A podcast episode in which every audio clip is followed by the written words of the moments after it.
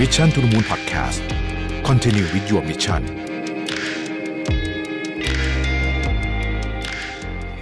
ต้อนรับเข้าสู่ Mission to the Moon Podcast นะครับ คุณอยู่กับประวิทยหานุสาหะครับ วันนี้เอาบทความจาก The Economist นะครับมา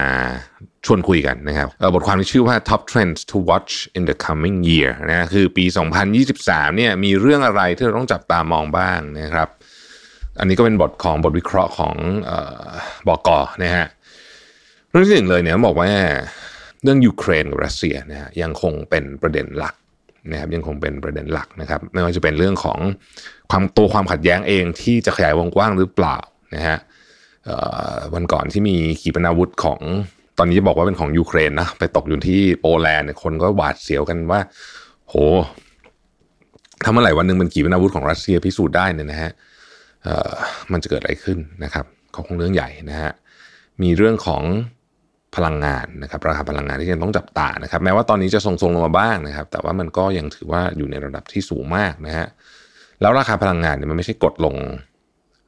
ได้ง่ายๆ เพราะว่าถ้ายกตัวอย่างเช่น ในยุโรปเนี่ยนะฮะราคาพลังงานเนี่ยคือถ้าจะทำให้มันราคาลงมาอีกเนี่ยแปลว่ามันต้องเปลี่ยนโครงสร้างไปพอสมควรทีเดียวที่จะไม่พึ่งพาพลังงานจากรัสเซียนะครับ ซึ่งมันไม่ได้ทำได้กันในเดือนสองเดือนอยู่แล้วนะฮะ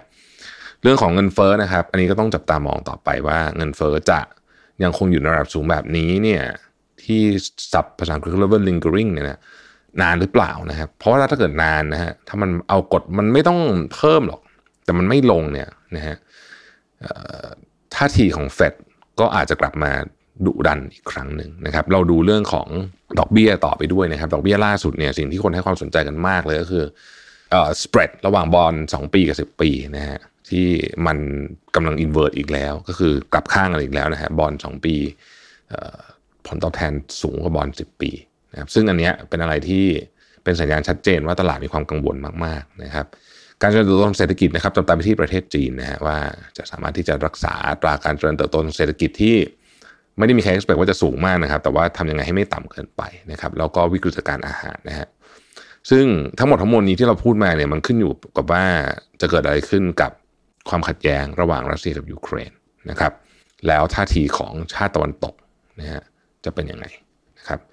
ซึ่งก็ต้องจิตต้องจับตามองอย่างใกล้ชิดแล้วกัน เพราะว่าอันเนี้ยเป็นจุดที่จะ Impact มากที่สุดนะครับ ถ้าถามว่าเอ่อ factor อะไรที่จะ Impact ปีหน้ามากที่สุดก็ต้องตอบว่านี่แหละสงครามรัสเซียยูเครนนะครับ ซึ่งในขณะนี้เนี่ยก็เหลือแค่เดือนเดียวก็จะเข้าสู่ปีหน้าแล้วนะครับเพราะฉะนั้นเรื่องนี้ก็ยังคงเป็นเรื่องร้อนอยู่นะครับ อันที่สองก็คือเรื่องของ recession นะฮะ อย่างที่บอกนะครับว่า recession ตอนนี้เนี่ยนะครับคาดการณ์กันว่าอเมริกาเนี่ยนะครับ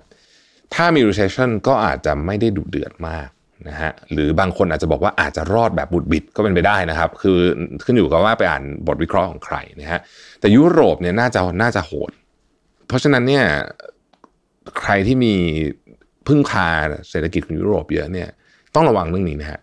เพราะว่ายุโรปเนี่ยเงินเฟ้อสูงกว่าอเมริกาเยอะมาก นะครับแล้วก็เนื่องด้วยว่าใช้เงินยูโรด้วยเนี่ยเพราะฉะนั้นความคล่องตัวอะไรต่างๆนะมันก็จะสู้ฝั่งอเมริกาไม่ได้นะฮะก็ต้องคอยติดตามเรื่องนี้นะครับเรื่องที่สามครับเขาบอกว่าเขาใช้คำว่า climate silver lining เขาบอกเชื่อว่าปีหน้าเนี่ยนะครับปีหน้าเนี่ยโดยเฉพาะในระยะที่ระยะกลางหรือระยะยาวเนี่ยนะครับ การเพิ่มขึ้นของพลังงานทดแทนยังคงอยู่ในอัตราที่น่าพอใจนะครับไม่ว่าจะเป็นพลังงานลม พลังงานโซลา่าพลังงานนิวเคลียร์หรือแม้แต่กระทั่งไฮโดรเจนเองก็ตามนะเขาบอกว่าอยู่ในทิศทางที่ดีขึ้นนะครับเราก็พอจะเห็นความหวังอยู่บ้างนะครับข้อที่ 4 มีคนตั้งคำถามว่าปริมาณของประชากรเนี่ยนะครับในประเทศจีนเนี่ยจะเริ่มลดลงหรือยังจริงมันเริ่มลดลงมาประมาณนั้นแล้วแหละนะครับแต่ว่ามันถึงจุดที่เราเรียกว่าพีคไชน่าหรือยังนะครับเพราะว่าปริมาณประชากรและเศรษฐกิจเองเนี่ย มีความเป็นไปได้ไหมที่จะทำให้เศรษฐกิจจีนเนี่ยถึงจุดใกล้ๆพีคแล้วนะครับ เป็นไปได้ไหมนะฮะก็อันนี้คนก็ต้องติดตามกันต่อไปนะครับ ถ้าเกิดว่าเศรษฐกิจจีนโตไม่เร็วเหมือนที่เคยทำมาก่อนเนี่ยนะครับอาจจะไม่สามารถที่จะแซงอเมริกาได้ก็ได้นะฮะข้อที่ 5เขาบอกว่า divided อเมริกานะฮะเรื่องของความขัดแย้งนะครับทางความคิดนะครับระหว่าง Republican กับ Democrat นะฮะหรือหรือกลุ่มไหนก็แล้วแต่จริงๆนะแต่ว่าสมมติเราพูดถึงการเมืองก็เป็นประเด็นนี้นะฮะแล้วก็มันเป็นเรื่องจากไอ้เรื่องโอ้เรื่องเรื่องการควบคุมปืนกฎหมายอาวุธปืนนะครับแล้วก็เรื่องกฎหมายทำแท้งอะไรพวกนี้นะฮะคือมันมีเรื่องที่จะแบบใช้คำว่าต้องถกเถียงกันเยอะนะครับในสังคมอเมริกันตอนนี้นะฮะเรื่องปืนกับเรื่องทำแท้งนี่แหละน่าจะเป็นเรื่องที่ใหญ่มากนะครับ แล้วก็เรื่องของใช้คำว่า social and culture divide นะฮะของคนที่เป็นไม่ไม่ใช่คนขาวอะนะฮะก็หรือแม้แต่คนกระทั่งคนขาวเองก็ก็ก็ก็จะมีประเด็นอันนี้พอสมควรในหลังๆเนี่ยนะฮะหกนะฮะ flashpoint to watch นะฮะ flashpoint เนี่ยนอกจากยูเครนแล้วเนี่ยนะฮะก็แน่นอนนะฮะก็จะมีที่ช่องแคบไต้หวันนะครับจริงๆชายแดนอินเดียจีนนี่ก็ไม่เบาเหมือนกันนะฮะก็มีความขัดแย้งอยู่พอสมควรนะครับ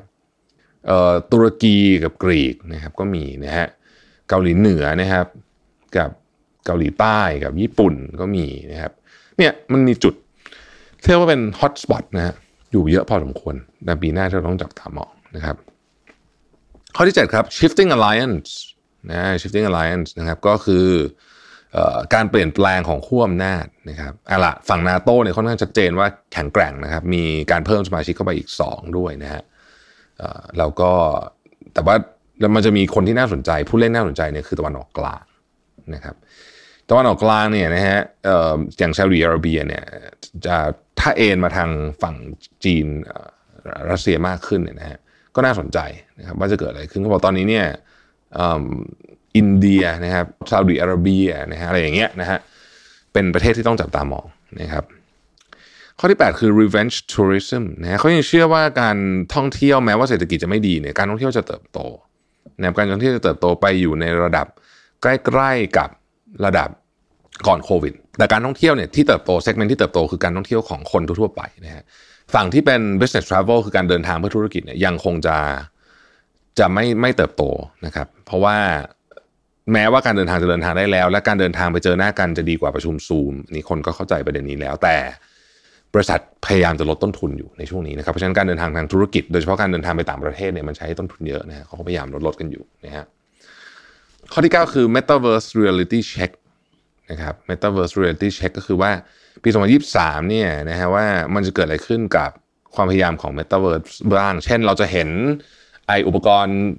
ของที่เป็นอารมณ์ประมาณแว่นเนี่ยของ Apple หรือเปล่านะครับ แล้วตัว Meta เองเนี่ยจะมีการเปลี่ยนกลยุทธ์ไหม เพราะว่าช่วงนี้เนี่ยก็อย่างอย่างที่เราทราบกันนะฮะตอนนี้เทคคอมพานีเนี่ยมีปัญหามาก เรื่องของราคาหุ้นเรื่องของกำไรเรื่องของการปลดคนอะไรเงี้ยนะครับ อันสุดท้ายก็บอกว่าอันโนนนะก็ยังมีอะไรอีกเยอะนะฮะเขาบอก New Year New Dragon นี่คือเดี๋ยวมีสับใหม่ๆเต็มไปหมดนะฮะก็ก็ต้อนรับปี 2023 เนาะเตรียมตัวแล้วกันนะฮะต้อนรับปี 2023 ให้เราพร้อมมากที่สุด นะครับโดยส่วนตัวผมคิดว่าปีหน้าเนี่ยจะเป็นปีที่ท้าทายมากอีกปีหนึ่งนะครับ ใช้คำว่าท้าทายผมไม่อยากจะใช้คำว่ายากคือ คือมันคงมีสิ่งที่ยากขึ้นและง่ายลงนะฮะในขณะเดียวกันด้วย แต่ว่าเราก็ต้องคอยจับตามองเรื่องพวกนี้เนี่ยอย่างใกล้ชิด เพราะว่าโลกเราตอนนี้เนี่ยนะฮะมันผมว่ามันมีความผันผวนในเชิงเศรษฐกิจนะเยอะมากเยอะมากจริงๆนะฮะแล้วถ้าเกิดถูกประเด็นอื่นเข้ามาซ้ำอีกเช่น เรื่องของ ภูมิอากาศต่างๆนานาเนี่ยก็อาจจะกลายเป็นเป็นเป็นปีที่ยากไม่แพ้ช่วงโควิดหนักๆก็ได้นะครับ ต้องลองติดตามดูนะแต่อย่างที่บอกไม่อยากใช้คำว่ายากใช้คำว่าท้าทายแล้วกันท้าทายไม่แพ้ช่วงโควิดหนักๆนะฮะขอบคุณที่ติดตาม Mission to the Moon นะครับเราพบกันใหม่พรุ่งนี้ สวัสดีครับ Mission to the Moon Podcast Continue with your mission